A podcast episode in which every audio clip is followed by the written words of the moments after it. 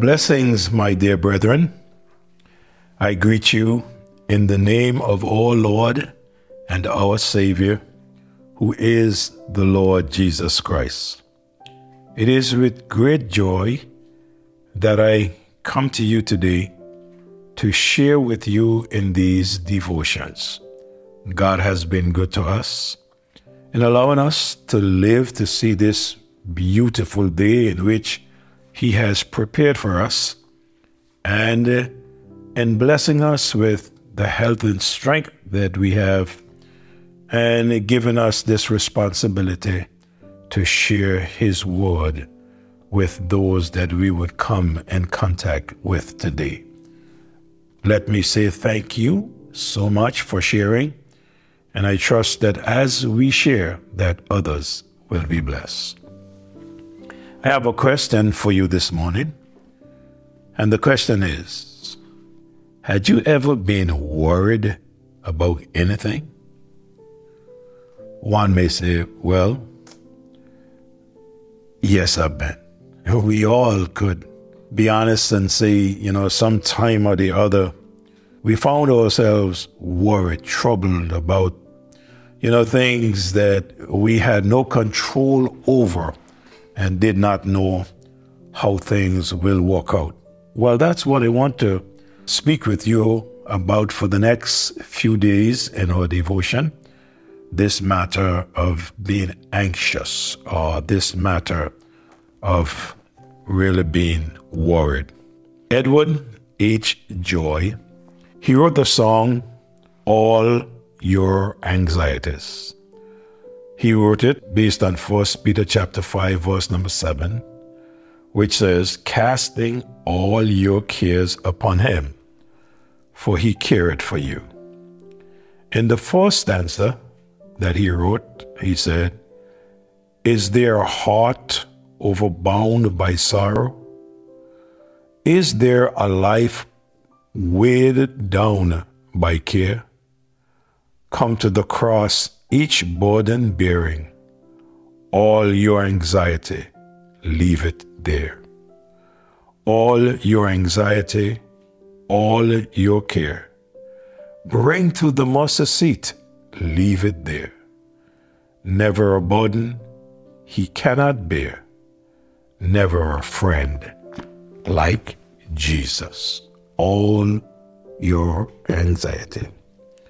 In the book of Philippians, chapter 4, and verse 6, the scripture says, Be careful for nothing, but by everything, by prayer and supplication with thanksgiving, let your requests be made known unto God.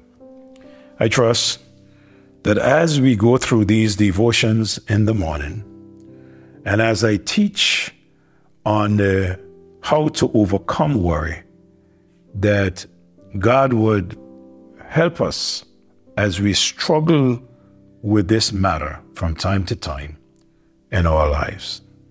Now, I want to be honest and say to you today that a lot of times people will walk up to you and say, Don't worry. Well, it's not like saying lock the lights off because you can go to the switch where the lights are connected and just flip the switch and the lights are off. There isn't such a switch that one can walk to and just flip it and worries cease. But we have the Word of God that we can go to and remind ourselves that worry is just the absence of trust and put our faith and trust in God, and uh, our worries would be less or they would disappear. So I call your attention to Matthew, the sixth chapter. Remember, we were in chapter six, past mornings, talking about this model prayer.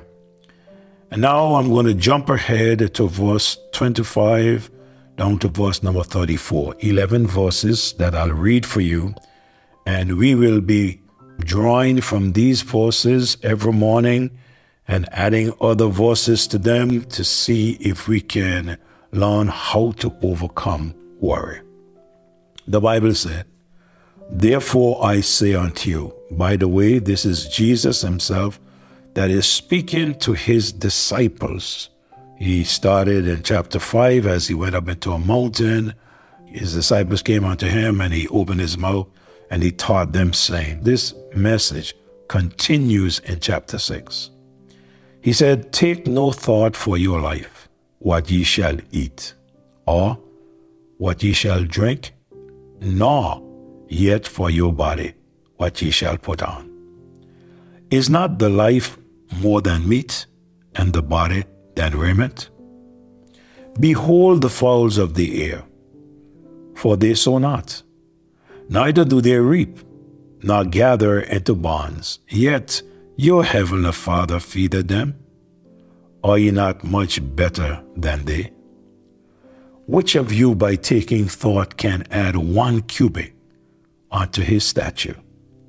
And why take ye thought for raiment? Consider the lilies of the field, how they grow.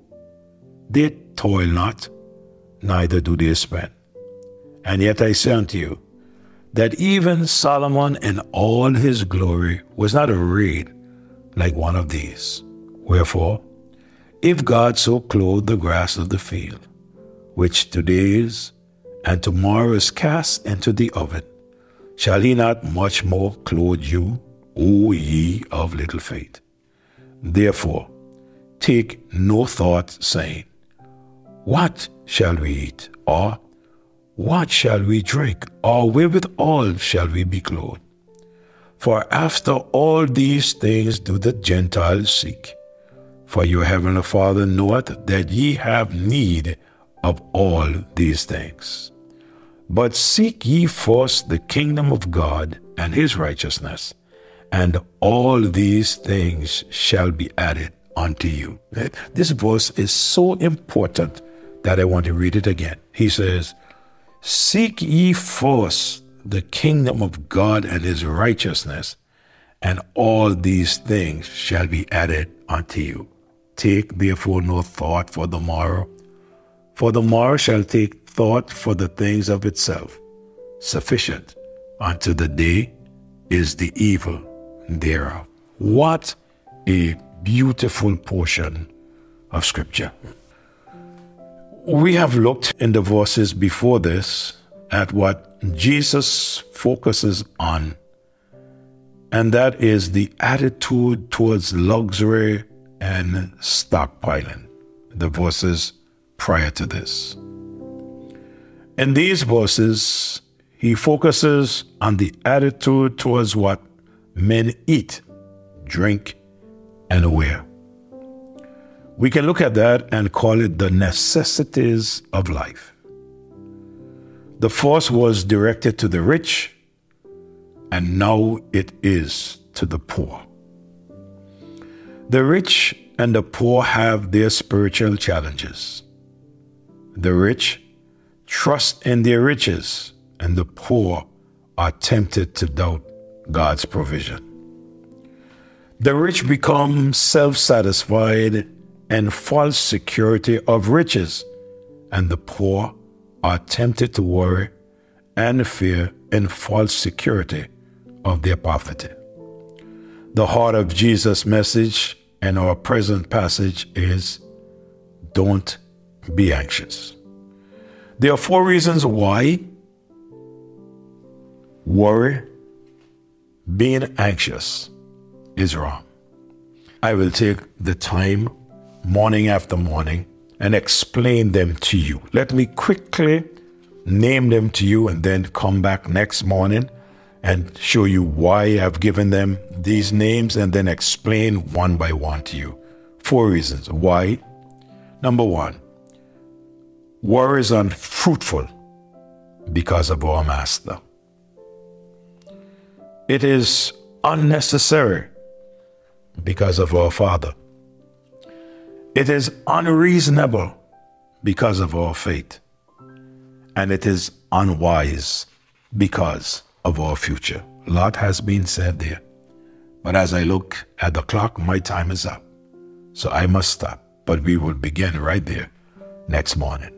Father, In the wonderful name of our Lord and Savior Jesus Christ, we give you praise, thanks, honor, glory in all that we do in our lives. I pray for every listener today, Lord, that you'll be with them and those who are going through a tough time in their lives, dear God, that they are worried, not knowing how they're going to make it.